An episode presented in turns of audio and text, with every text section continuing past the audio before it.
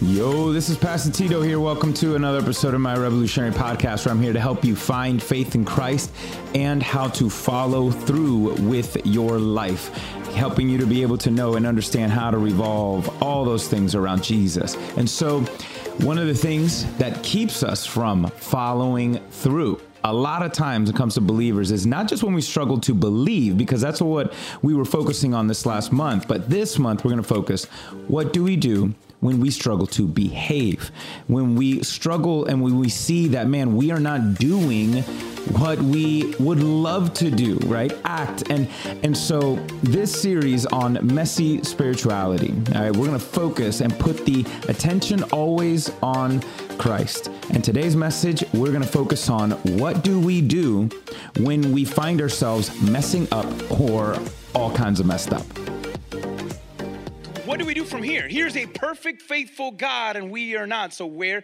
do we go from here? And a lot of people struggle with that. That's why we're going to do a series now called, for the focus, our focus for this month is going to be messy spirituality. Messy spirituality. Last month, we talked about this struggle between, all right, uh, help me with my unbelief. So if you didn't see it, you can go online, our website, tabernacleofgod.church, check up on that. We put a whole focus on how do we deal with doubt when it's hard to believe. But today, and this whole, we're gonna continue that theme a little differently. Because it's one thing to struggle to believe, it's another thing to struggle to behave, right? When you're a Christian and, and you want to follow Christ and you see inconsistencies, you see an issue, you see, um, and, and you're, you're maybe you're A, B comparing yourself to somebody else, and then and that could be really hard, right? I mean, that's the comparison trap nobody wants to be a part of.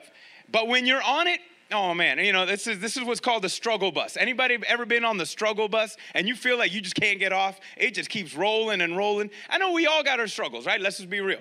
We all have our struggles. We all have our question marks. We all have our this. And when it comes to our faith, that's actually something that shocks a lot of people. Once I believe in God, doesn't that mean that everything is gonna go good from here on out? Doesn't it mean that every time I pull up to a light, it's always gonna be green and that my coffee is always gonna be hot and it's never gonna get cold and lukewarm? That my family, my kids are always gonna say yes, ma'am, right? And, and, and, and yes, sir. And, and me and my wife are never gonna fight right right i mean some people they have this perception that when they what they want is heaven right now they want what is going to be heaven now, and there's this in between thing that God is trying to do in the world and in us and in you. And so a lot of people struggle. I'm like, wait, why is it got to be this way, man? Riding that struggle bus is hard, man. Especially it's hard to get off when you're on it. And the reason why it gets hard when you're when you see yourself struggling in your faith or struggling in your your application, if you're really on that and can't get off, it's because our focus is misplaced. You're putting too much focus and attention on you. That's why it becomes, of course, when you look at yourself and you see so many things. I know I've heard this more than once from a lot of you. When we talk about things, and, and there's no excitement in your voice when it comes to Christ or following Jesus. And the main reason I've been hearing, the main excuse is, well i just look at myself and all i see i don't i don't see anything but more failures in my life. All i see is my failures. All i see is me disappointing god and i know i've heard it. Where some of you have said some people i know have said man i just feel like god is just waiting for an opportunity that for me to disappoint him. Anybody ever battled with that one? Because you know you're not perfect. You know you're gonna mess up. And if god knows that is god waiting like, ah, here he goes again. I knew he was going to do it. Oh my gosh. She popped off on her boss again, right? Oh, like clockwork. Old faithful, right? And so and so some of us we struggle and we really have this warped perception of God and that's a lie by the way. That's the false fear of God. There's a good fear of God. We could talk about that another day. But the enemy wants to put a fear of God in you meaning uh-oh. Uh-oh. He knows. You know you're going to mess up. So does he. He's just waiting for an opportunity to be disappointed in you. That's not, are you going to be excited to go pray to that God when you wake up in the morning? Are you? No. If you really believe that is how and who God is, you're not going to be excited to open this word up because you're just going to find more verses and applications saying, yep, can't do that one. And you're just gonna be frustrated. You're just gonna be all upset because your focus is misplaced and it's on you and this perception of God that needs to be changed. This is why I love that Emily and the band this morning was just singing about the faithfulness of God because that is actually the one thing that we need, that truth needs to really settle in. That one needs to really settle in. And Jesus actually tells a story. Jesus actually tells a story to help both people then and now, to help us not miss out on what we should do when we find ourselves, when we do mess up. And guys, I wanna tell you newsflash, you're gonna mess up. Okay? Newsflash, you're gonna mess up at some point. You're gonna disappoint somebody else, you're gonna disappoint you. You're not always gonna make every decision correctly. All right? And if you, by the way, if the more you've walked with God lately, I'm just gonna be real, I'm gonna help some of y'all. The more you walk with God, again, newsflash, you are gonna realize that you are a bigger sinner than you ever thought okay? Just so you know. When you start to walk with God more and all you see is, oh my gosh, like I, I've, I've, I've grown, but I'm so far away from perfect, you don't even acknowledge the fact that you've come so far because you look forward and see, I still have so much more to go. But praise God that you are not who you used to be. Do you see what the enemy wants you to do? If all you did was look back at the faithfulness of God and what He has done in your life, you would not stop praising God. You wouldn't hesitate to open up His Word and go spend time with Him. But when you look forward and you see, oh my gosh, I still got way more to go, you, it's gonna, it's gonna be a struggle. And, and, and so our focus needs to be right.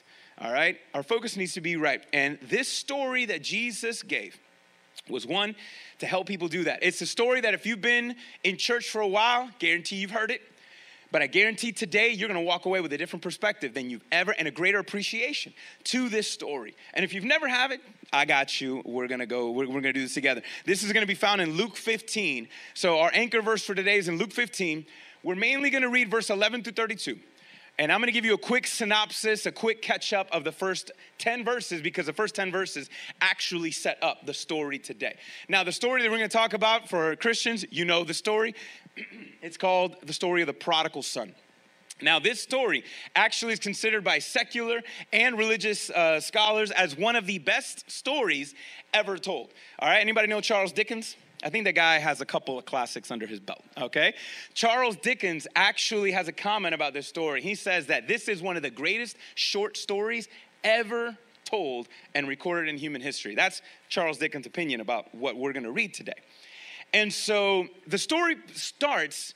Now, before we get into the story of the son and the prodigal son, which by the way, a lot of, I agree with a lot of people, that's a really horrible title for this story. The prodigal son, this is not a story about the prodigal son, all right? We'll talk about that in a minute. But you got to catch the setup.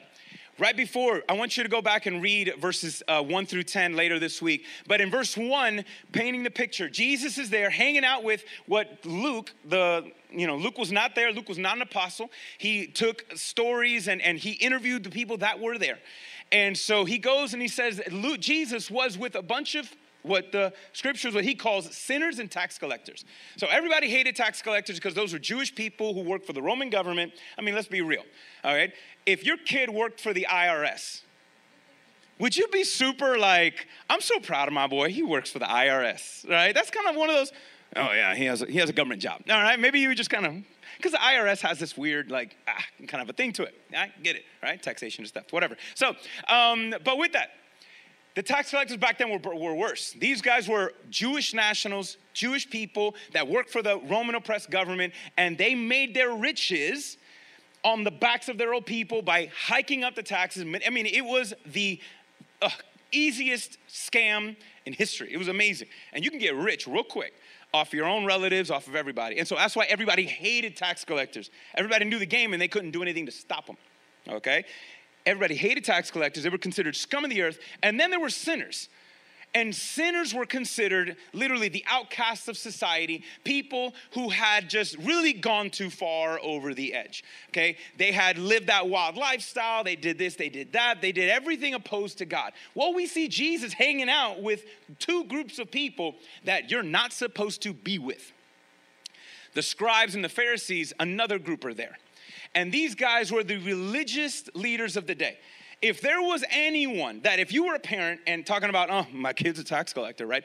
If you were a parent, you would want your kids back then to be, oh, if my kid could be like these guys. These were the heroes the Pharisees, the Sadducees, right? The, the, the, scribes, because these guys knew the Old Testament better than anyone else. Many of them had it memorized, they had to. They knew it better than anyone else. They knew God's word better than anyone else. Oh, and they were the best rule followers. These guys were on another level. These guys were on another level. Everybody looked up to them. And so here are the Pharisees, and they're criticizing Jesus, saying, uh huh, look at this one. Look at Jesus. He welcomes tax collectors and sinners. This was a sarcastic statement. This was not, oh, wow, look what he's doing. Look what he's doing. This is amazing. No, he, they are criticizing Jesus with sarcasm because, in essence, it's almost like Jesus, let me, uh, Jesus, let me help you. First off, Jesus, you don't know that you're wasting your time with these people. They've done too much, they've gone too far, they are too lost. There's no hope. It's too late for them. Jesus, leave them alone. There's other people to deal with. You're a rabbi, right? You should know this. So they're mocking Jesus while at the same time really discrediting him. Oh, this mighty Jesus. He's hanging out with tax collectors and sinners. What kind of a person is this that you want to follow? That's the criticism. And then Jesus' response is, Oh, what'd you say? All right, I got a story. And he launches into a story, a three part story, based off of that criticism. The criticism is what launched the story. You need to know that. Because now Jesus tells a story that on the one side is trying to reveal a cool truth, but on the same side, Jesus is clapping back and literally kind of criticizing the very people who's criticizing him with this story. And so you, you got to catch all of this together, all right? Because that guy's a genius. It's pretty cool.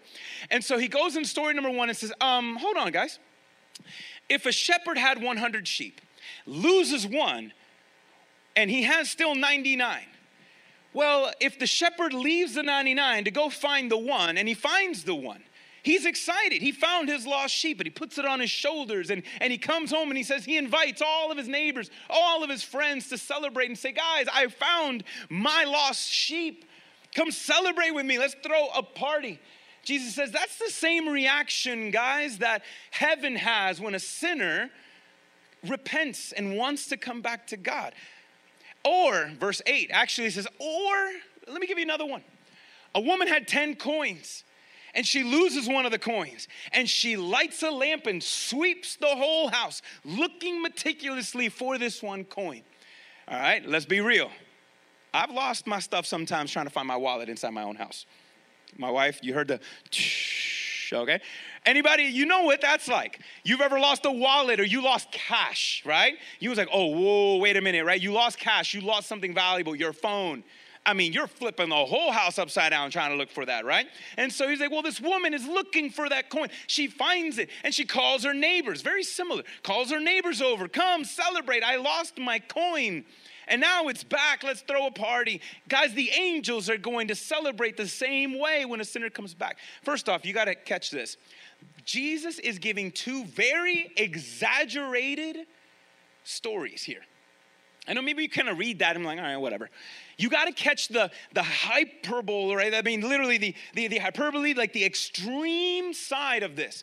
Because first off, it is not practical for a shepherd. Back then, I know we, shepherds, you know, we don't do that. Back then, everybody knew what that was.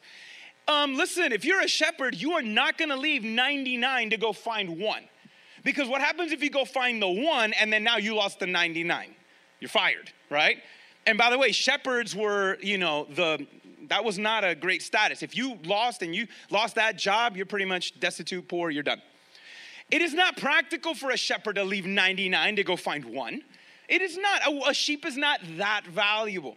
And then when you find the one, you're not gonna then make a big deal about it, celebrate, invite your whole family and friends over. Guys, help me find the one. Your boss, if he finds out that you left 99 to go find the one and you threw a party about it, fired. Okay, I would fire your butt. I mean, would you? What would you do if you lost something valuable at your job that was critical and you found it? Would you make a big deal on social media? You'd keep that to yourself, right? And I'm like, um, that was a close one.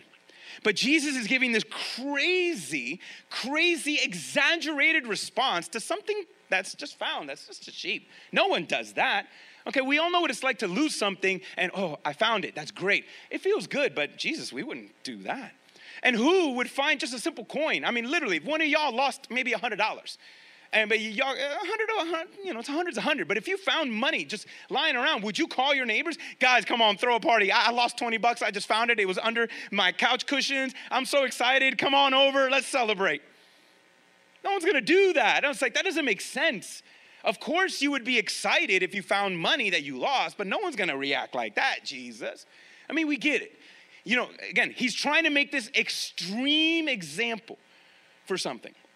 And he's always coming back to saying, This is how heaven reacts. This is how God reacts when a sinner comes back home. But Jesus isn't done. Uh, well, let me give you one more example.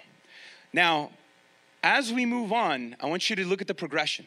We went from one lost sheep out of a hundred. Now the value is increasing. One lost coin from 10. And now Jesus goes into a story, talks about one lost son out of two. So this whole story culminates, and let's look at verse 15. We're gonna, I'm gonna, uh, verse 11 from uh, 15. I'm gonna walk you through some things, give you a couple details, and this is y'all, y'all never gonna, un- you never gonna see the story again the same way. So Jesus continues now, and he's telling the story to these people, and in verse 11, he also says, because it's all part, it all goes together. He also says, we're gonna put on the screen so everybody can read together.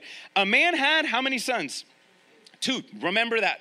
A man had two sons. The younger one of them said to his father, Father, give me my share of the estate I have coming to me. This is an entitled boy.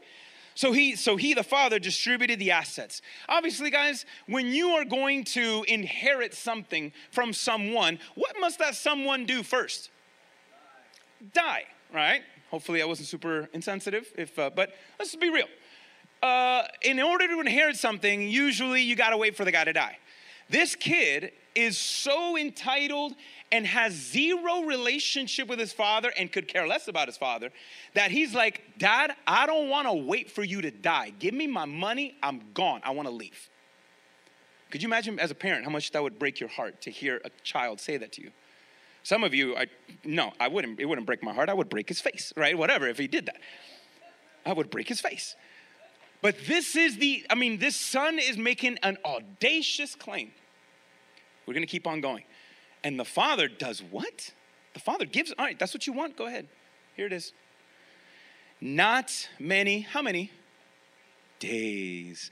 Not many days later, the younger son gathered together all that he had and he traveled to another distant country.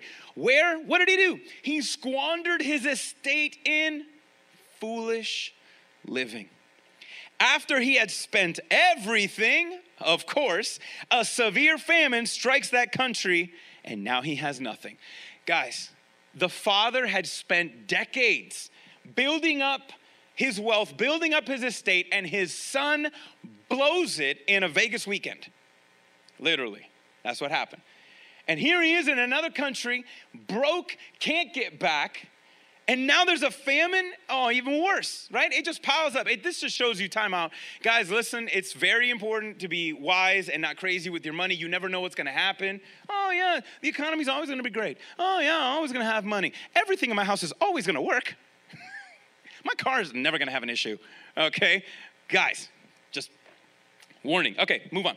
So here he is, he has nothing. And then it gets worse for him. And then he went to work for one of the citizens of that country who sent him to work in the fields to feed pigs. Now, pause there. This guy has hit the ultimate low. You got to remember the audience. Jesus is talking to only Jewish people. And for Jews, dealing with pigs, that uh, uh, unsacred, unclean animals, you don't do that. You don't eat a pig, you don't look at a pig, you don't talk to a pig, you don't do nothing. All right? For the fact that this Jewish boy in this story is now working for a pig farmer means that this boy has literally hit rock bottom full of shame, empty, and alone. So Jesus is painting again another extreme picture of just this destitute condition. So he's feeding the pigs. Verse 16, he longed, longed to eat his fill from the pods that the pigs were eating, but no one would give him anything. So now he's surrounded by people who could care less about him, but also one other thing, he can't do anything about it. The pods that he was eating, I was always wondering, I was like, wait, why wouldn't he eat it? He's just right there. Couldn't he just, just, just go right out, you know, go and do it? But the, the pods that pigs would eat, guys, is actually something that pigs can digest and humans can't. So could you imagine being so hungry? And there's food, but if you eat it, you're gonna die because you can't digest that stuff. And there's food right in front of you, and you can't do anything about it. So this guy, again, really, really messed up scenario. Verse 17. Now I, I want y'all to catch this. Put it on the screen because this is this is look at this phrase right here. Verse 17.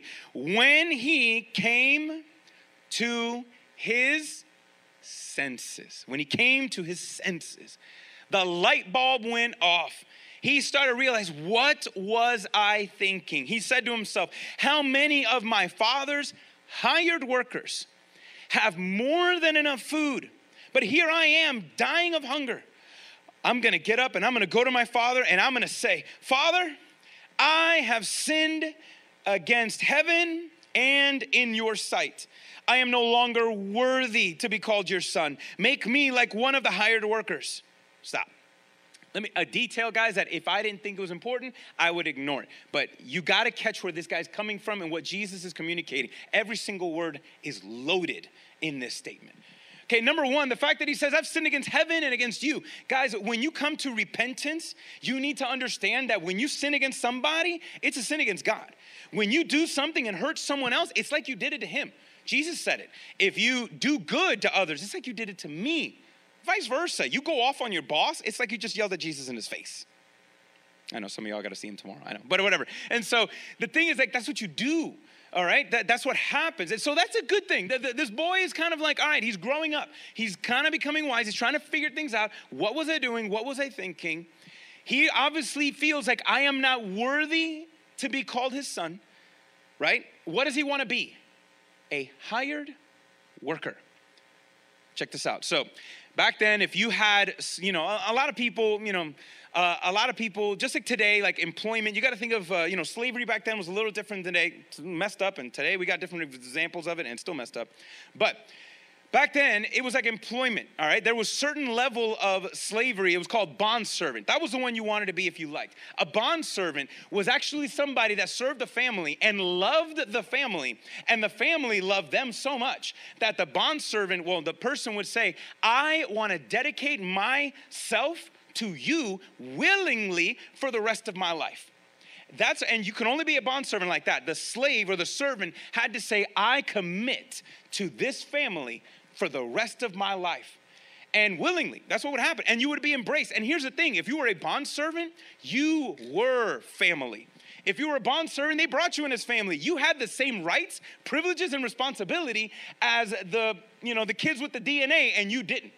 All right, so that's, I want you to catch that. A bondservant was family, it had rights and, and control. I mean, the bondservants would really run the estate like if they were family. This is almost like adoption, let's just be real. It's like, you know, could you imagine like adopting an adult? You know, that's kind of like what's going on here. And so you adopted them, they're a part of the, part of the family now. That's bond servants. And then you had regular servants. The bond servants would go out and hire servants to continue to, you know, if needed, to do what needed to be done. Now, servants had a loosely, they were loosely affiliated with the family. Loosely. The bond servants were family. The servants, they kind of were family, you know, they kind of were family. Maybe it's kind of like those, you know, those friends that you have, right? They're, they're not legally binding, but they fam, right? And so that, that's a little different. The hired workers, though, that was the bottom. Hired workers are our equivalent to day laborers. Meaning, look, hey, I need you to do something really quick, right? Do this, do that. We need some extra hands on site. We're just gonna pay you, do what you need to do, and be done. That's a hired worker. Hired workers had zero relationship with the family. What did this boy say to himself? How did he view himself? I am not worthy to be called a son. So that's why he says, I wanna be a hired worker. I, he really, I, to me, even looking at this, this boy knows My dad doesn't deserve to take me back, and I wouldn't take me back if I was him. But hopefully, my last attempt here is look, I'm not asking to be brought back and me be made part of the member of the family. I know I wrecked it. But if I could just be a day laborer, because the day laborers have a better life than even I do here. I would rather be a day laborer and hired worker at my father's estate than anywhere else. Turns out my dad wasn't as much of a dirtbag as I thought he was. He was actually a good guy. Uh, if your parents are still alive, I hope you, you know, hopefully you have a little bit of a realization that, you know, don't take your parents for granted. That's just the next one, okay? So here he goes. He has this big prepared speech. Y'all caught it, right? I was like, all right.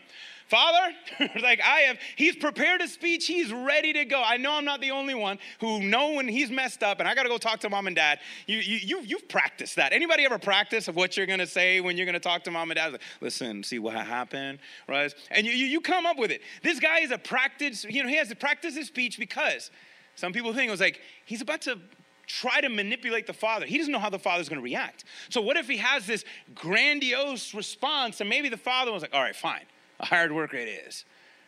I'm good with that. Let's keep going. So now let's let's check it out. Now you gotta get a little context. Y'all gotta get this because this, this story is crazy. So I am no longer yada yada. Make me one of your hired workers. Verse 20. Everybody got it on screen? Here we go. Verse 20. So he got up, went to the father, but while the son was still a long way off, his father saw him, was filled with compassion. He ran and threw his arms around his neck and kissed him. Now, that kiss is really showering him with, with kisses, right? Just uh, that's, that's what we see here. And so here's an amazing picture now of the father. Where was the father this whole time? Um, not home, interesting enough. The father would leave the house from time to time to go look for that son because the son was far away. And where's the father? Not sitting on the porch with his arms crossed, looking for that son. And he does something, again, very exaggerated. Jesus continues the theme of exaggerated responses, right? And so, by the way, I want you to know in Jewish culture, uh, it was not dignified for a man to run. Not like this. It was not a dignified thing. And it was not dignified to show this kind of emotional response especially to someone of this caliber of what he had done. That father should have not showered him with kisses, but should have done, oh, you know, gave him the butt whooping of his life, right? That's what he deserved. But here he is showering him with kisses. This exaggerated response that everybody's like, really? That's okay, okay, Jesus, I, I get it. And so, verse, we're gonna keep going. Verse, where am I? Verse 21. So here he is. He's like, oh, mm, he's kind of thrown off by all these kisses. And the, the son was like, oh, I got a speech to go. The son says to his father, Father, I have sinned against heaven and in your sight. I am no longer worthy to be called your son. The father doesn't let him continue his speech. When he says, I am no longer worthy to be called your son. What? Hold on. Verse 21. But the father tells his servants, God, quick bring out the best robe put it on him. Put on put a ring on his finger and sandals on his feet. And then bring that fatted calf that we have for that party later. Let's bring it out slaughter it. Let's celebrate with the feast. Because my son this this son of mine was dead and is alive. He was lost and is found. And so they began to celebrate. What was the father's response to the son's statement? I am not worthy to be called your son. Really? Hold on a second. Bring out three things. Robe ring, sandals. The robe that was brought out was the robe that was given to the guest of honor, or it could have been the father's fancy robe. He said, You're not my son? Hold on, put on my jacket. He, they put on the father's jacket on this boy the father's robe. And then they put on a ring. Back then, if you've seen, I don't know if you've seen some of these medieval shows and movies, right? You ever seen somebody with a ring and they press it into this like wax, right? That's a signature to seal it.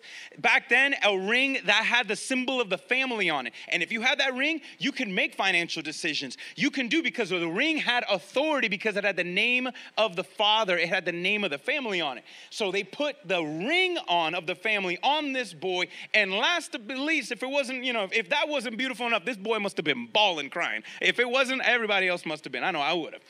Then he says, I'll bring out the sandals too, put sandals on his feet. Do you know who walked barefoot back then? Slaves. You know who didn't walk barefoot back then? Family members. So when he put some sandals on his feet, a robe over him, and a ring on his finger, he said, You're still my son, boy. You're still my son. You're still my son. I am not worthy to be called your son. Oh, yeah? Let me prove it to you. That's what the father did. He didn't just grab random stuff.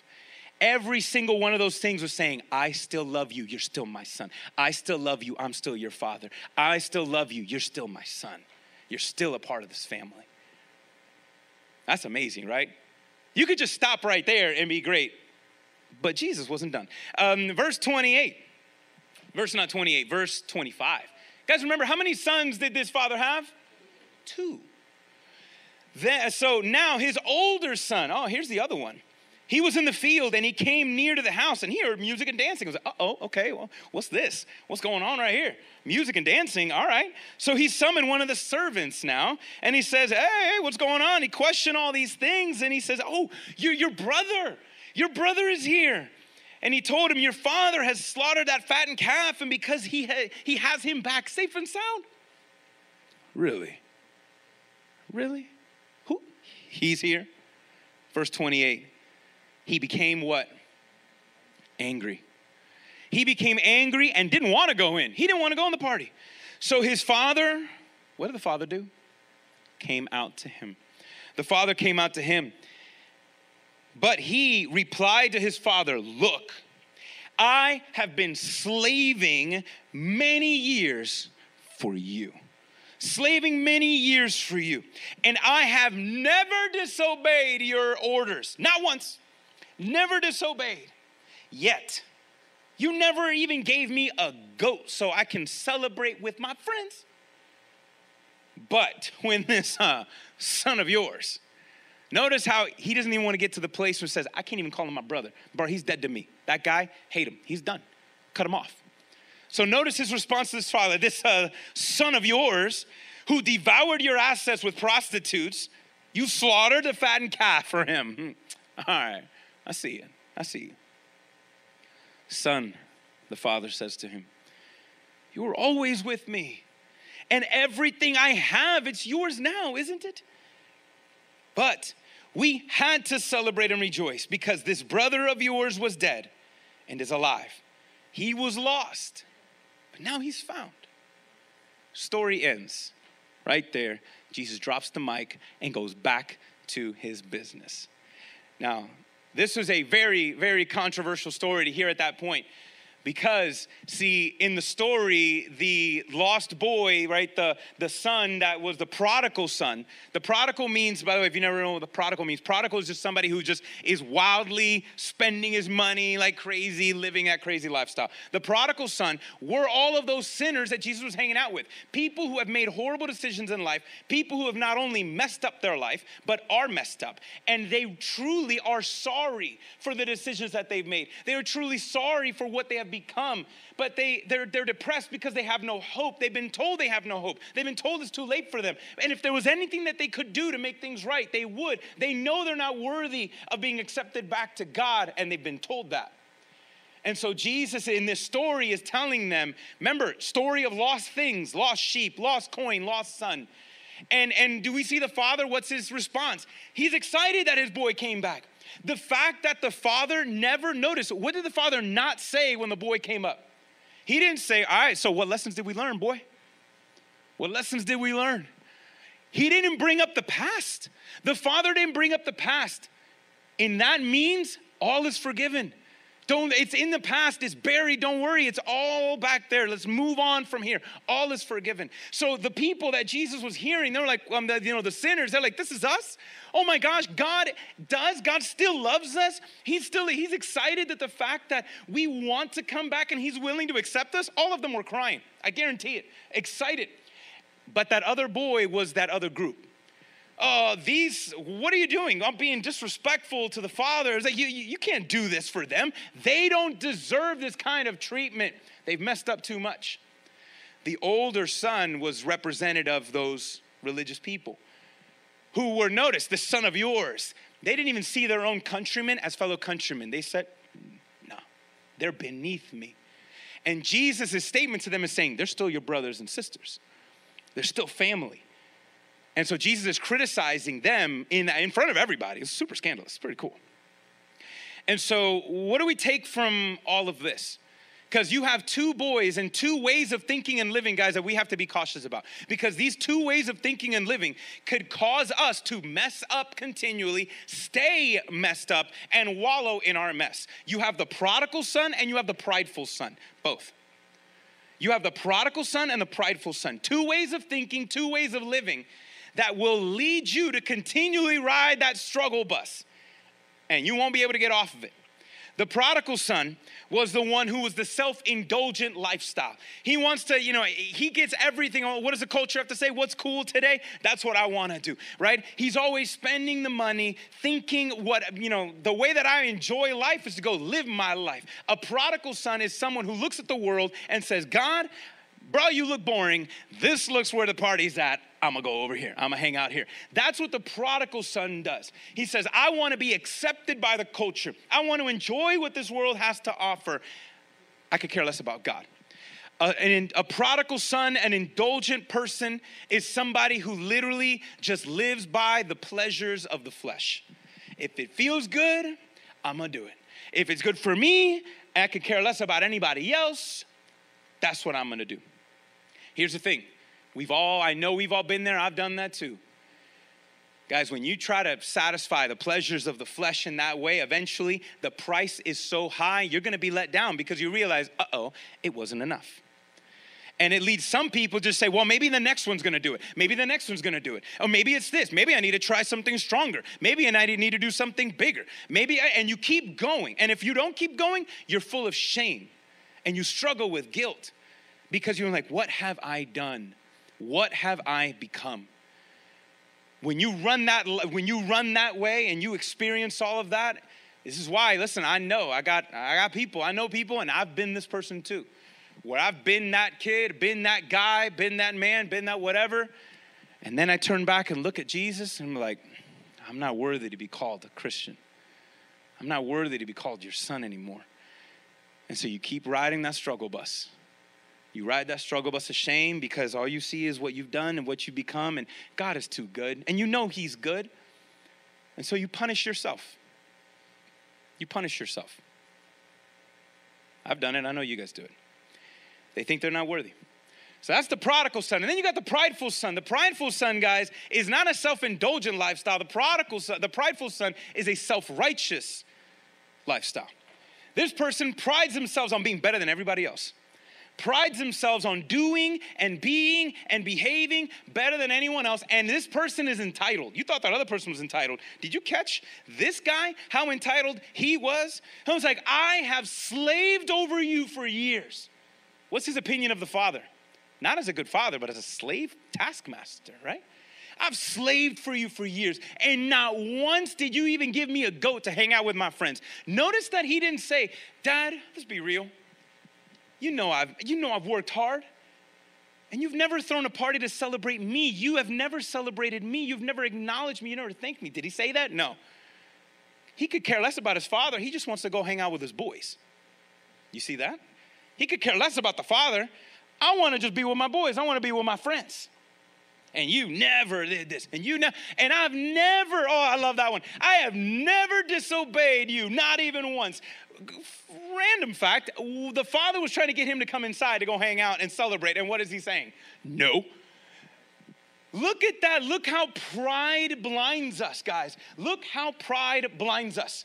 That you say, I've never done anything wrong while at that. I've never disobeyed one of your orders outside of the fact that I'm doing it right now, but that doesn't count. Literally, that's what pride does. The self indulgent lifestyle, guys, I'm sorry, the, the self righteous lifestyle is someone who reaches for even the things of God but refuses to reach for God. It says, you know how many times I've heard Christians, uh, I've been in this place too sometimes, caught myself. God, I, I never miss a service. I never do this. I never do that. I'm always praying. I always do this. And how come you answer his prayers and not mine? I have done too much and sacrificed too much. I deserve for you to answer my prayers. There's that side too. But then in reality, what kind of do you have a relationship with the Father if that's how you're gonna be? No, you don't. Listen, there's those two ways of thinking self righteous, self indulgent, it's never enough. Guys, you're just gonna continue to struggle because your focus is on you. But there is one way that can address, only one way that can address our mess, and that's the Father's love. Do you guys know that what restored that first son? The, the, what restored the first son, the younger son, was not the fact that he was sorry. What restored the first son was the father's love. The father's love for years is when, when he came to his senses, he realized, wait a minute, my dad was actually, he was a very loving, good dad. What was I doing? The father's love over the years actually helped him to come to realize. And then it was confirmed once again when he interacted with him, guys. And the father's love and all of the stories that Jesus was teaching was to help both the sinners and the others to realize this amazing reality Guys, lost things don't lose their value. Please listen to this. Lost things don't lose your value. If you lose $20 and that's lost, is that just a random sheet of paper? It's still 20 bucks, right? Just because it's lost, did it lose its value? Just because the sheep was lost and the coin was lost and the son was lost, did it lose its value? No. Lost things don't lose their value. Neither do people. And that's what Jesus was trying to communicate. Lost people, just because they're lost, doesn't mean that they have lost their value. It doesn't mean that God does not love them just because they're lost. God loves them despite the fact that they are lost. He loves them despite the fact and God's love is what the only thing, talking about we were saying today, Lord, do it again, do what you were famous for. The only thing that what God is famous for is bringing dead things to life. And what did the father say about the younger son? He didn't just say he was lost and found, he said he was dead. But now he's alive, but he didn't die, he didn't resurrect. What does he mean? Something in him died. And now he is talking about being born again. Jesus talked about this, guys, that the only way to be saved is not just to be sorry, it's to be born again. And only God can do that when we come to Him and recognize our faults, recognize, God, I am unworthy even for you to forgive me of my sins. I acknowledge that. But we still should receive the goodness and the grace of God because He loves you despite what you've done to become. And only His love is the only thing that can restore you. And so, guys, here, here's a message for messed up people, guys. We've all messed up and we've all been messed up, right? Some of us, let's be real, we're still a hot mess, but it's all right, okay? The message for messed up people that God wants, Jesus was trying to tell both them and now is this God does not, and I need y'all to remember this because you're all gonna mess up at some point. We're not perfect. Please remember this. God does not fall out of love with you when you fail. God does not fall out of love with you when you fail. I gotta say that one again, still hasn't hit. Not because you're not saying anything, it's because I need this one to hit.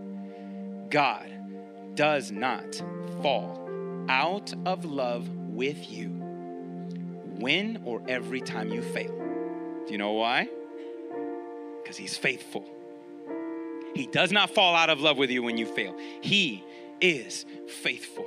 He is faithful and he has done everything possible so that we can be brought back, received, made new. Regardless if you've never believed in Christ and you want to know, is it, is it too late for me? Regardless if you are a Christian and you know you have lived a month or year or two, whatever, that is completely a smack in the face to your crucified Savior. Even you, if He could welcome the Son, He can welcome anyone. He can welcome anyone. And I want you to know Jesus claimed, He said, I came to seek and save the lost. And He did it by dying on the cross.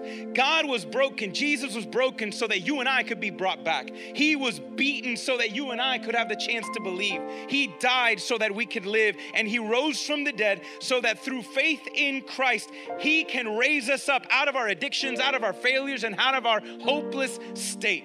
That is who we have. That is the God that has not fallen out of love with you just because you have failed. He doesn't. He is faithful.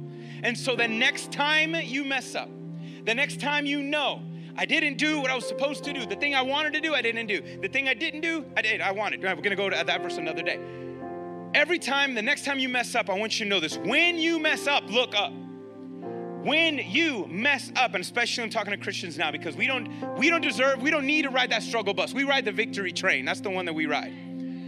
And so when you mess up, own up to it. Own up to it. All right, it's on me, God. Forgive me of my sins. When you mess up, own up and look up at the cross and remember that you have a mighty Savior for your many sins. You have a mighty Savior for your many sins. We have a Messiah that knows how to deal with our mess.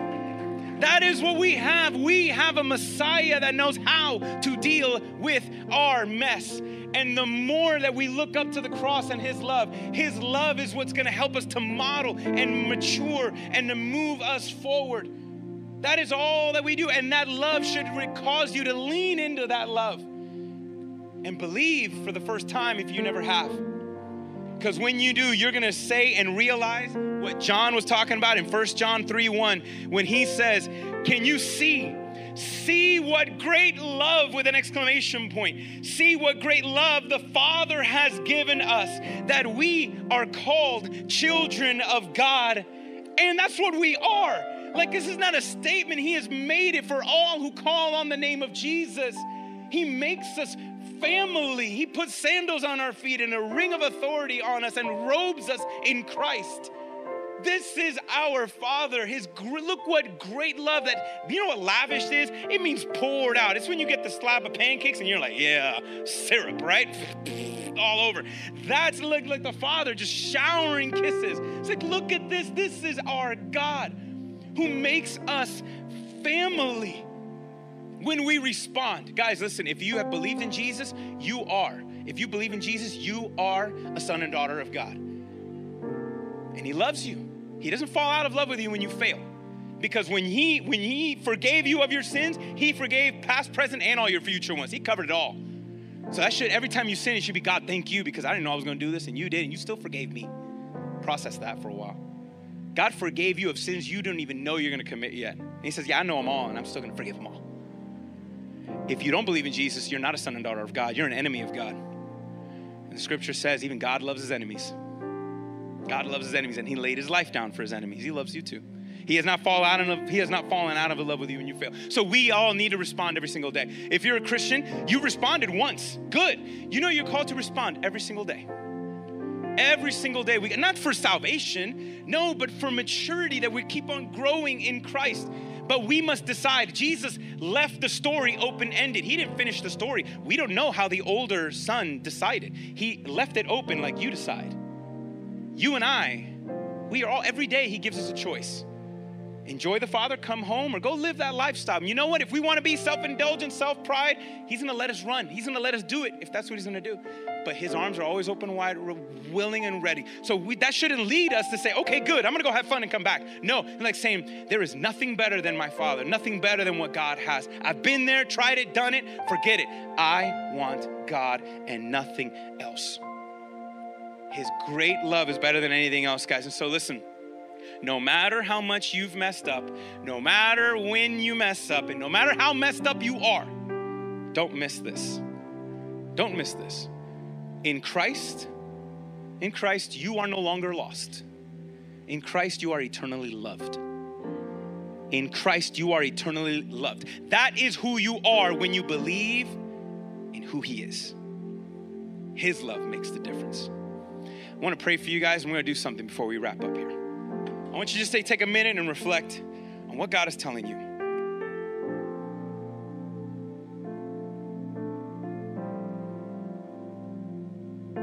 God, I want to thank you so much for that amazing, again, your, what your word says. Look at what great love you have for us that we are called children of God. Lord, I pray right now in the name of Jesus that for every believer in this place and online who has been struggling and wondering, God, I've done too much this time. I've done too much and I and they refuse, Lord, to surrender or they refuse to accept your love. They punish themselves. God, may they see the cross. And Lord, I want to thank you that you took all of the punishment for our sins on the cross so that we don't even have to punish ourselves when we sin. God, that your grace and mercy is that good. Lord, I pray that you may shower right now every single son and daughter that feels unworthy. Shower them with kisses right now. Shower them with a lava flow of your love. Melt away, Lord, the shame and regret. When they look down at their imperfections, Lord, may they look up and allow your perfect love to cover their imperfections. Lord, thank you that you robe us in righteousness, that you don't see us for who we are, you see us for who we will be in Christ. God, thank you so much, God, for your great and mighty mercy. And thank you, Lord, that your arms are always open wide. And if you are here or online, if you have never given your life to Jesus, or maybe, hey, listen, maybe you you called yourself, you thought you were a Christian, but you've been playing that self-righteous game. You've ne- then you haven't not given your life to Jesus. Run to the Father right now because He's saying all will be forgiven all will be forgiven because there is nothing better and greater. You have a mighty Savior for your many sins. So embrace Him and all of the church. Embrace and thank and praise His name and respond to His love today with love. Respond to His love with gratitude. Respond to His love with faith because you have a God that is better than you ever could have imagined. So when you find yourself messing up or when you still see Listen, when you still see things in your life that was like, yo, I still need areas to grow in, there's still things, guess what? You're normal, okay? We all do. There is constantly something for us to learn and grow. We're not going to know it all and we're not going to and we're not going to be perfect or be perfected on this side of Jesus' return. So every time you see how messed up you really are, every time you see right that you know you messing up I want you to own up to it. Don't ignore it. No, own up to it. Recognize it. But you don't have to hold on to it. Look up. Look up at the cross. When you mess up, own up and look up to the cross. And again, see and remember that you have a mighty Savior for your many sins. You have a Messiah that knows how to address the mess. Okay? He loves you. And the more when we put Him at the center, when we revolve Christ at the center of even our imperfections, you will see God's perfect love, perfect love cover those imperfections.